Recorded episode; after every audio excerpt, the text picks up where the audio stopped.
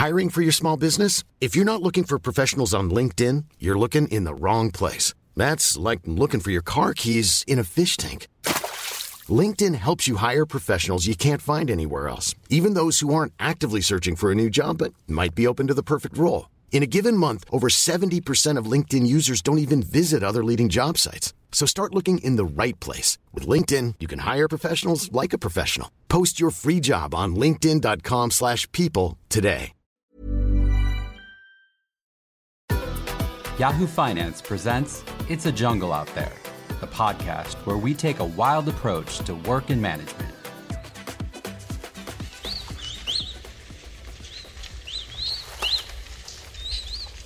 Naked mole rats. They might be ugly little creatures, but they actually hold the secret to efficient and highly functioning societies. The way they thrive, as well as survive, is through a complex hierarchy that brings the best out of each wrinkly little mammal. Without that system, there would be chaos. I'm Lianna Brinded, head of Yahoo Finance UK. Turning to the workplace, is hierarchy a force for good, even with high profile company collapses? Or do we need to push beyond traditional constructs and look towards the increasingly popular new systems like flat structures?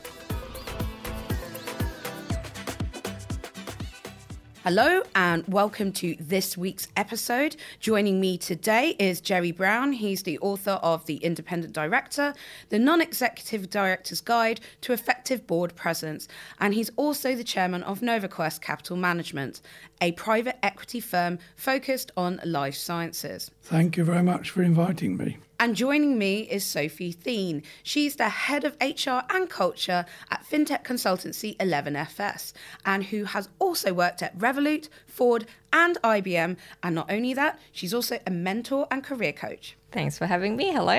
So, today we're talking about naked mole rats. They are pretty revolting. If you haven't seen them, you should Google them right now. Or not, they are really, really gross. But apart from that, there's actually a lot that we can learn from them. They live in a complex hierarchical structure, and scientists say that this actually helps them live for longer. So, the question is what do we think about companies built on a hierarchy? And before we start deep diving into possibly how terrible hierarchies are as well, you know, how are hierarchies a force for good? Well, I think we can start off by saying that with hierarchies, you do get a very clear um, leadership position and you can get a a culture which people working in the organisation can, can clearly relate to, which is why most companies obviously start small and that hierarchy helps them to grow and to be successful. I guess when the guys were starting Facebook, for example, that was the case. And we'll talk about some of the problems that come later, but that really, I think, is one of the key advantages. And if you think about the animal kingdom, and Darwin, of course, obviously all to do with evolution and the adaptability to change. This is what I think, as I understand it, without being an expert on on rats, is what they've managed to do is they've adapted to their environment. And in business, the environment is changing dramatically and enormously. You know, we live in a global world. Every business is touched by what's happening uh, around the globe. And so you need to be able to change pretty quickly and adapt. And if you've got a strong hierarchy, then I think that kind of leadership helps you to do that. I would say it's particularly appropriate for also for research type organisations. This morning I've been at the Crick Institute, which is um, one of the leading institutes for promoting research, and they've got 94 different groups there working on different aspects of research, but they've got Sir Paul Nurse, who effectively is leading all of this, and there's no question about it. He is a leader, and so he can make sure that what he wants to happen does happen.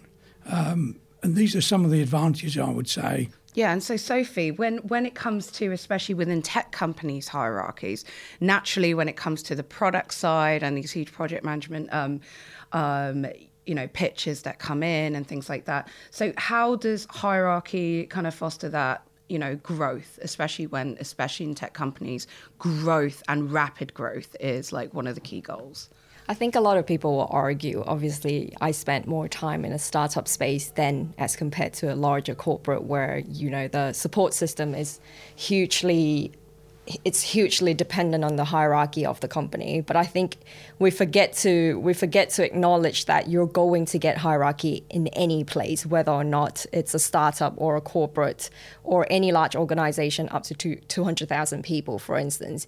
In every team or or a especially in a tech company, in every small teams, there's a little hierarchy inside that we don't even mm. acknowledge and we don't um, realize them. There are, you know, when when you're trying to work in an agile way, you've also got scrum masters that are actually looking after the entire team. That's a mini hierarchy that you don't you don't again you don't see.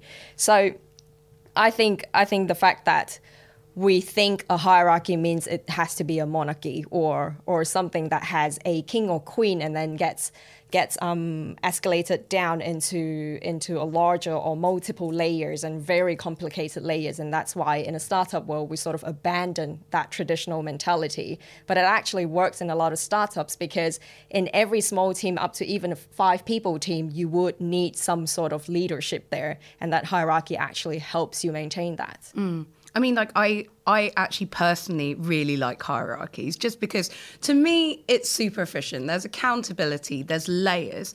Yes, sometimes when companies can get huge, it can be, you know, a bit of a headache. Sometimes, like navigating the politics of bureaucracy and things like that. But effectively, at the end of the day, I mean, I, I personally think that's, you know, a more efficient way of working, so everyone is aligned with one goal. But of course, there are a lot of downsides when it comes to hierarchies as well. And so, especially when we've seen with some companies like the banks, they're they're huge. They have hundreds of thousands of employees, but then we've seen right how how it can all collapse just because of um, accountability hierarchy structures make it a lot more toxic. I mean, you've covered this quite a lot. yeah, you? I've covered this a lot. I've spoken a great deal about it. I mean, yes, structuring a company, you've got various ways in which it can be done. It can be highly decentralized or highly centralized. If you take companies on the stock market, then there are very um, well developed rules for how companies should behave. But the fact of the matter is that they don't behave in that way. If you look at the scandals that have happened, particularly in banks, why was it that Fred the Shred, for example, was allowed to do what he was allowed to do? And the answer is because the boards of those businesses are not effective enough. That is the central and most important issue, and because there's an enormous amount of ignorance about the job of the board, and in particular the job of the independent directors, which is why I wrote this when it comes to all these other companies, and especially when we're talking about fintech and looking at tech, um, and a lot of, especially in fintech, want to take on the banks. What I find interesting is that, especially at the startup stage, there's been a lot of, you know, it's kind of been in vogue to try and get away from those structures, those structures that, although we're saying that it isn't necessarily the reason for this bad behavior, but from the outside, when people want to start a new company, what they want to take on all these, um, you know, old incumbent um, institutions of whatever sector that's in, they want to have a new form of um, start a new new way of developing a culture, right? A new way to start bringing in talent, a new way to do business. And one of those is the flat structure. And I know that there's some tech companies out there that have thrived on that because when they are in the startup stage, it kind of makes sense, right? To have a flat structure, you have, um, you know, let's say it's four people in a room doing the coding, making the branding. You want to all be equal. But so when you've been in all these startup stages, how do you navigate creating that? And have you seen what what is the success path of a flat structure when it comes to tech? I think it's really important for people to finally start to recognize that a flat structure and that word is very, very subjective. So, like you say, it's it's about so if you look at the examples, it's about um, having a flat structure in a team or a company of four people, it all actually comes down to the fact that you're empowering the people to make those decisions in the role that they're in. It's about the responsibilities, it's about the accountability. A very strong hierarchy or a very strong flat structure simply just means that people have very clearly defined roles and responsibilities. It's about empowering them to be able to make those decisions. It doesn't really matter at what level you actually sit in. So it's very fair to say that the startups usually will start off with a flat structure because number one, that's the least complicated activity that you should be focusing on. Because how often does a COO come into place when you're in a you're in a you're in a startup, right? And and usually it's being driven by the operations of a company because it's about running the business now, it's about running the bank now, and so therefore those kind of elements and responsibility falls into that that area or that stream um, or that uh, business stream. And then at the start of a startup, it's all about, hey, we just want to make the product work. And what makes the product work is the talent that you bring in, and then the developers, depending on what product you're trying to build, and then your product managers, and then you've got a CEO um, or your other leadership. It's about having the right leadership and then leading the people towards the same goals and the right aspirations. But within that structure alone, for anybody to be able to hold someone's hand and say, hey, these are all the goals here, let's all work towards this and let's all jump onto this boat and join me on this journey, has already proven to you that there's some sort of hierarchy there that you're not seeing. Because because you want to empower people in their own in their own roles and make those decisions. Mm. But to drive a company forward to get to to attain those goals come from a hierarchy. As much as people want to say that in a startup we run flat, it's simply because again it's the least complicated and the least time consuming activity that any company wants to do but it doesn't actually mean that they don't exist within internally they just don't talk about it enough so mm. back to that point it's that subjective understanding or the awareness of how people recognize what hierarchy means. You're, you're absolutely spot on when you say startups want to run away from it because they, they think about the baggages that they bring with them mm. when they've left a corporate. A lot of people go into a startup because number one, they've left a corporate because of all these frustration, and simply because they weren't they weren't autonomous, they weren't they weren't they weren't working in an agile way, or they weren't empowered in their own role to make those decisions to keep the company moving forward. For instance, their career growth or drive something in their own power and in their own role. So then they come out with frustration, go into a startup, and then start implementing or start thinking that the more flat it is, the better it becomes because now I'm empowered to make my decisions. What does that tell you? It's exactly the same way of how you would run a company, whether or not it's a startup or you're going through a scale up. It's about empowering the people in those roles.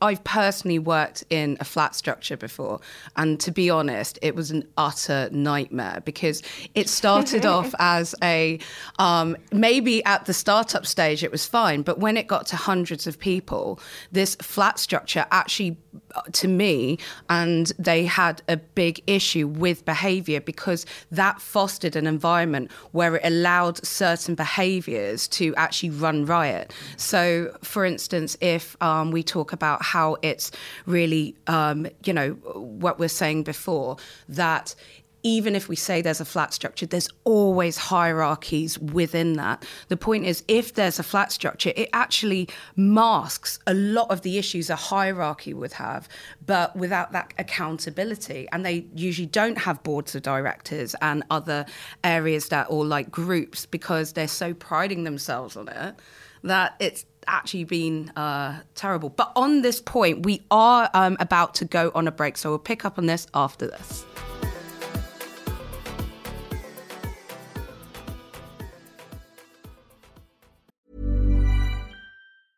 It's that time of the year.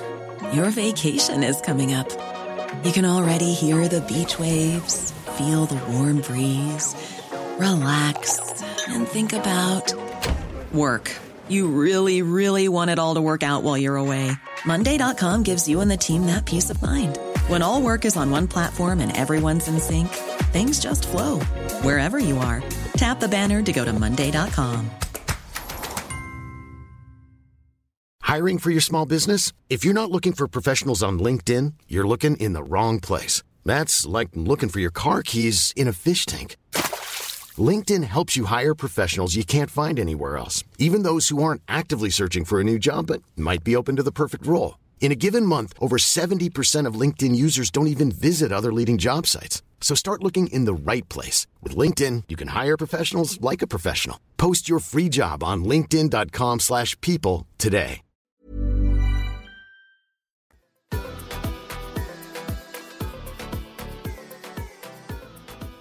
So I was just talking about um, flat structure and the personal nightmare that I've been through when I've had to be at uh, in a flat structure. And I think the big issue is that when we were talking about before about the behaviours is that there's been some really great case studies out there as well, um, like a huge uh, tech company Valve, where they really prided themselves on having this flat structure, but there's been ver- very public um, interviews and reports about how that structure of the company fostered very turbulent behaviour they, you know, working professionals that have been doing this for years and years and years would say that they felt like they're back at high school. The bullying, the kind of weird micromanagement, um, the left hand doesn't know what the right hand is doing because everyone's kind of secretive, but everyone is meant to be on the same playing field. But as we know, that's never the case.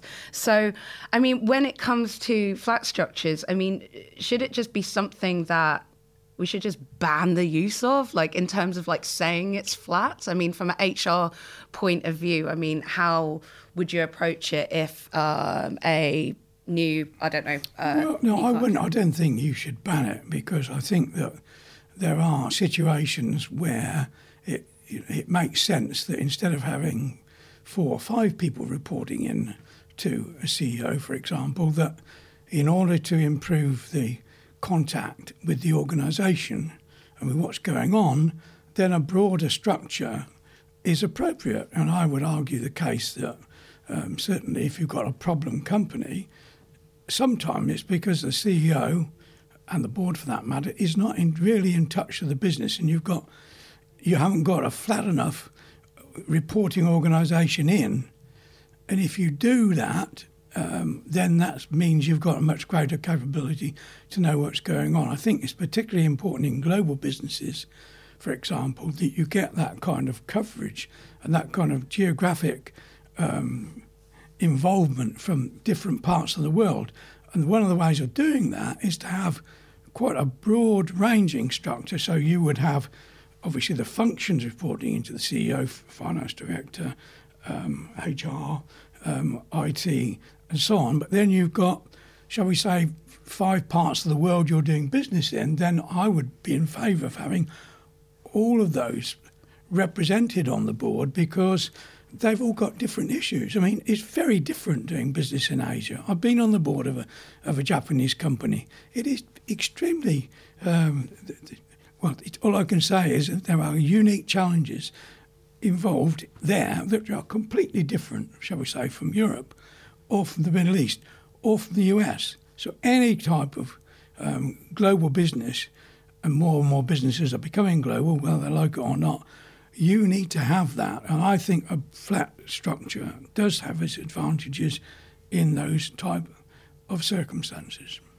Can we just go back to the point that when people say structure, what do they actually mm. mean. You you can have a organizational design that that creates different kind of teams with different kind of structure, and then there are people talking about the future of work because more and more satellite offices are being being mm. opened up. There are more and more remote work, and also part of creating a work life balance or part of creating um, well being for your employees include the fact that you're allowing your employees to go and actually work remotely in their own spare time, or how does that how does that foster that kind of culture culture. But more importantly, when you think about the culture, the culture, the culture of a company is consistently evolving. This is what we always say. But also, there are a huge amount of elements that goes into building out the right kind of culture. Number one, there's leadership. What's your ethos, your principles, your values of the company, and what your leadership mm. is driving forward. And then there is that structure, which means do you want it to be hierarchical? Do you want it to be minimized in that way? Or is that flat? What does flat mean to us? Does it mean that there's no reporting line? Eventually someone needs to report to someone, either on a day to day basis. But most importantly, you're talking about people being being in the, their roles and then have clearly defined roles and responsibilities, but then also having another person as a support system. It doesn't necessarily mean that you need to have a line manager, which is tra- traditionally mm. what people say about hierarchy. But what about having a peer support? That's a support system that we often forget because we think too far ahead that everybody needs to have a line manager that's going to give them a promotion, talk about salary rises, mm. talk about my career growth. How often people go outside of their, their internal um, support system to go and get a career coach. I'm doing one of them for, for, for my network. It's because they simply don't have that support system internally, especially in a startup. And that's why people take that off context and they take that misunderstanding of having a flat structure to be a bad one and not beneficial. Again, it goes back to how much you're empowering your employees. The one thing that usually breaks a culture, no matter what kind of structure you have, is internal communication. And when mm. it comes to internal communication, it doesn't matter what kind of structure you have. Is it flat? Is it hierarchical? Because back to your point, when you were in a flat structure, the left hand was not talking to the right hand simply because your internal communication channel was broken. So it's very, very hard to say that one structure or one form of element is going to break or make your, your, your company successful just based on the culture alone. Your culture is built on people and the way they, they the, their habits, their behaviors, and how they react with each other when they're in a working environment and all of that, all the things that I've just listed out, is going to form the kind of culture that you want and not necessarily just 100% rely on whether or not it's a flat or hierarchical structure for the company. So that's a really interesting point because when it comes to, let's say, the unit of having a board of directors, I mean, effectively, how does this weave into how a company can be best run? So, what are you know what is the point of a board of directors but what has actually been happening because in your book you're talking about how you know there's an effective way of using that board and a lot of people haven't been doing that. So what is the difference there and how does the how do they actually uh, you know weave into the narrative of about creating a culture and being efficient as a company? Well i think first and foremost it's, it's really being clear about what is the job of the board. What is the job of the board? And um, that has, I think, a great deal to do with the particular sector which you happen to be in uh, and the size of the business and where you are in the world and whether it's a global business or not.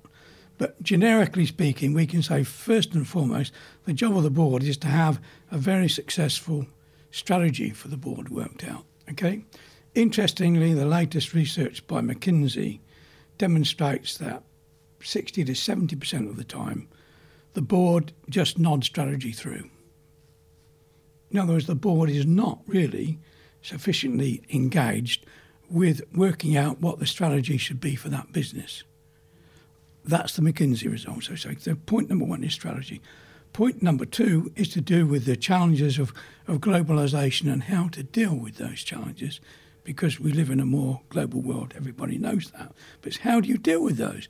If you've got a board, for example, which is made up of people who have never stepped out of the country in which they happen to be, then that's a big problem. I mean, I used to go to the US, for example, when I was on the board of Quintiles, and the biggest issue I ever had was to talk to the board about the fact that what they wanted to do would work in the US but would not work in Europe, for instance, or wouldn't work in Japan.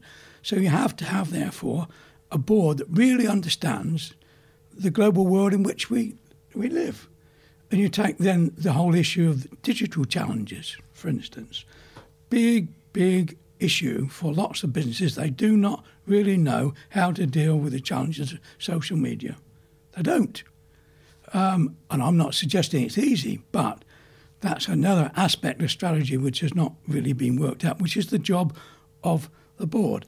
Next point the job of the board is to deal with, with risk management. Let me give you a practical example.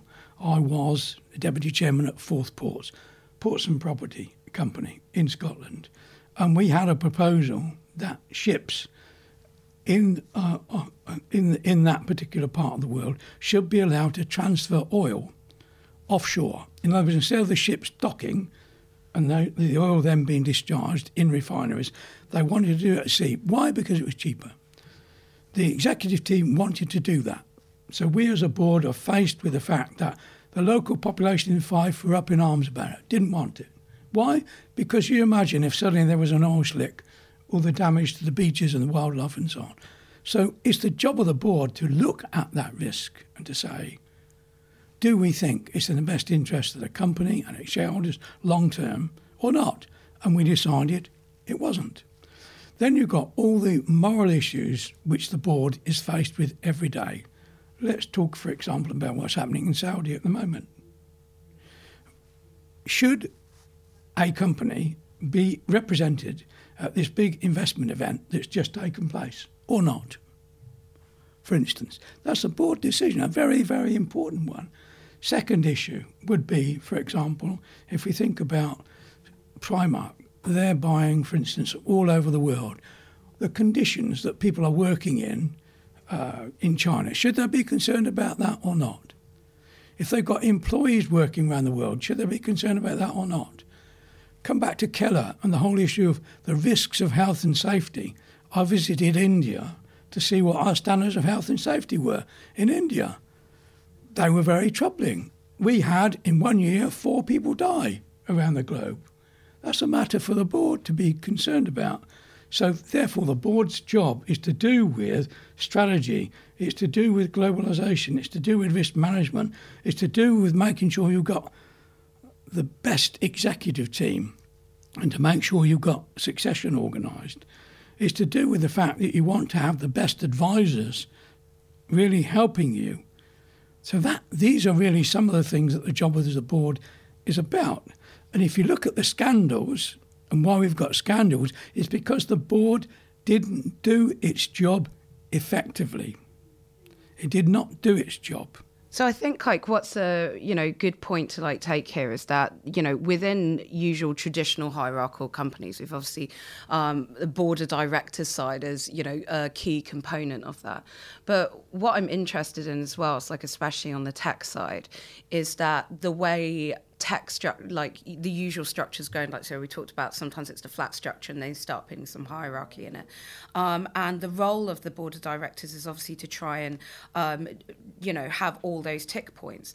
But is there a point though that then trying to put in a board of directors into, let's say, whether it's the Ubers of the world or other tech companies, like not just Uber, but you know they've they've had a lot of culture issues um, because of the way leadership has been and the way they've been structured as well, um, and has allowed certain things to happen within Uber. And again, uh, listeners, it's not just about Uber, but good example.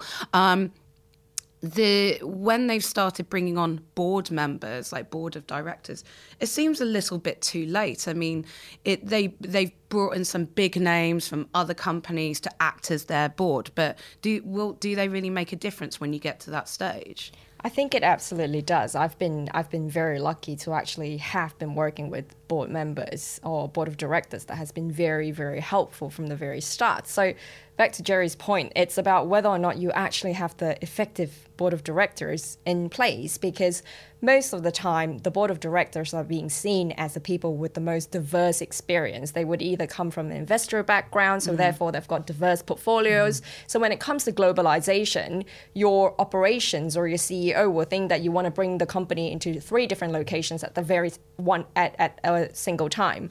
And your board of directors should always, always be advising on how the strategy should look like because they've seen it work or they've seen some things not work. So, therefore, their advice are absolutely valuable in making sure that that's happening in the right way. At the end of the day, they are also investors.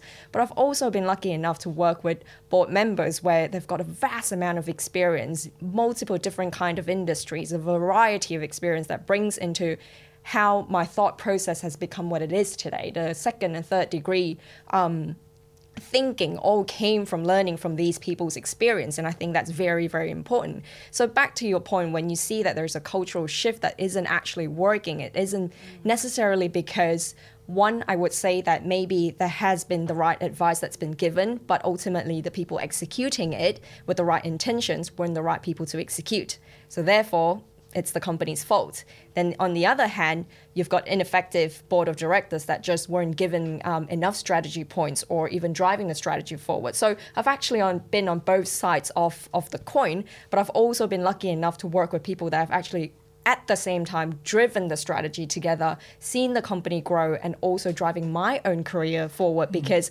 where else would I learn from if not from the most diverse people? Absolutely. The unfortunate thing is that um, I think business is a bit um, slow in this regard. I'm working at the moment with Henley Business School, and we're looking at some of these issues in the health service, with the NHS, with universities, with charities and sport who've got major challenges sport housing, governance. And I've commissioned research, we're now getting the results through.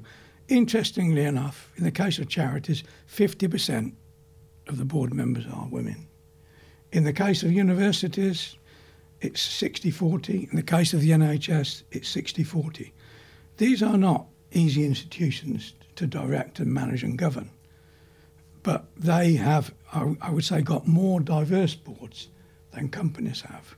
Companies are, I would say, quite, they're pretty conservative, um, especially in the world of private equity, which I spend a lot of my time in. I chair a private equity fund, so uh, where normally they will be extremely, um, I would say, careful uh, about choosing people who've really got the essential experience they need from the particular sector which they happen to be in. So they won't take a broader view of recruitment, partly because, frankly, they don't have the experience. Most people involved in private equity have spent their lives in the financial world. Absolutely. So, and as a consequence, therefore, you do end up with not getting as diverse boards as you should have. And one of the causes for the scandals we've had is the fact that we've not had in business diverse enough boards. And I think that's a really good uh, point on in terms of diversity because why does that happen? I mean, some of the pitfalls in the terms of you know when it does come to hierarchical structures, especially, is that when if you look at it, it always ends up being a pyramid. We've covered this in some of the other podcasts where, you know, one of the biggest issues on diversity is not just about gender, but also all the intersectionality when it comes to like ethnic minorities and LGBTQ and all these different experiences. Because when you go up into that pyramid, into that um, hierarchy, um, the further you go up, the less women there are, the less um, ethnic minorities there Correct. are. And so by the time it does get to board level, it's there's no one really left not because there aren't women out there but it's it's mainly because all these uh, different factors has stopped them getting to a senior level to therefore be at a point in their career that they can get into that very high level of seniority. Um, when it comes to uh, structures and companies, what's kind of the ideal? What what is what can we take away in terms of learning from each way of working and different um, aspects to it um, that can create this ideal utopian company that we all strive to, you know, be in or create? I th- I think it the one thing to take away, and I hope for the best for all the startups out there because it does drive me crazy to see that some of them are still not getting it. I think it's so important for, for especially startups when you're starting up, recognize that it's okay to be flat, but also recognize and be aware that you're eventually going to be a hierarchy. And it's okay to do so because you need to make sure that you've got the right structure in place, you've got the right um, guidelines in place or the guardrails to ensure that your company continues to scale. And this doesn't mean that you're moving into back into rigidity, which you have basically, you know, flee away from. And it's okay because it's about the fact that you're trying to improve yourself each and every step of the way. I've been in different kind of companies that has various different kind of um, guardrails that they put in, but the structure is exactly the same. It's how well you want your structure to be effective. And also, please recognize what your culture is. What do your people want? If you have decided that the company culture should be one of those that you call fully autonomous, which means technically create a, create a culture and create a structure to empower them to make decisions because that's what true autonomy means. If you put them in an autonomous role and then expect them not to make decisions and overpower them and also at the same time supersede their decisions, then you've just literally destroyed your own culture. So it's not about having the culture where or having a structure where people have someone to report to. It's about making sure that you're creating the right support system for your company as it continues to scale. Back to your point, whether or not there's going to be a fine line between flat and hierarchy, every company will have to move into a hierarchical state, but make sure it's as, as effective as it can be. And I can almost guarantee you, if you were to turn the clock back and have that conversation before when you were in a when you were mm. in a mm. flat structure and you were empowered to make decisions in your role. You and apart from like crying somewhere in a corner. Exactly. and feeling no support because feeling no support is the loneliest thing to feel when you especially when you're in an environment like mm. that. So without that support system, it doesn't matter if it's flat or hierarchical. It just means that your people aren't empowered to do their ro- role effectively, and that's far more important than rec- than actually understanding whether or not you need a flat or hierarchy, because those are just words. Oh, I feel so empowered. That was great. Okay, well, thank you very much, you guys, for joining the show today. It's been a fantastic topic to uh, digest. And listeners, don't forget you can find show notes and helpful articles under the Work and Management channel on uk.finance.yahoo.com. And if you liked this episode, please rate, subscribe, and tell your friends about us. And while you're at it, download the Yahoo Finance app for unparalleled access to data and alerts on the go. Yahoo Finance presents It's a Jungle Out There, produced by Lianna Brinded and Caitlin Mercer. Recorded, edited, and mixed by Lolita Laguna. And music by Gregory Moore.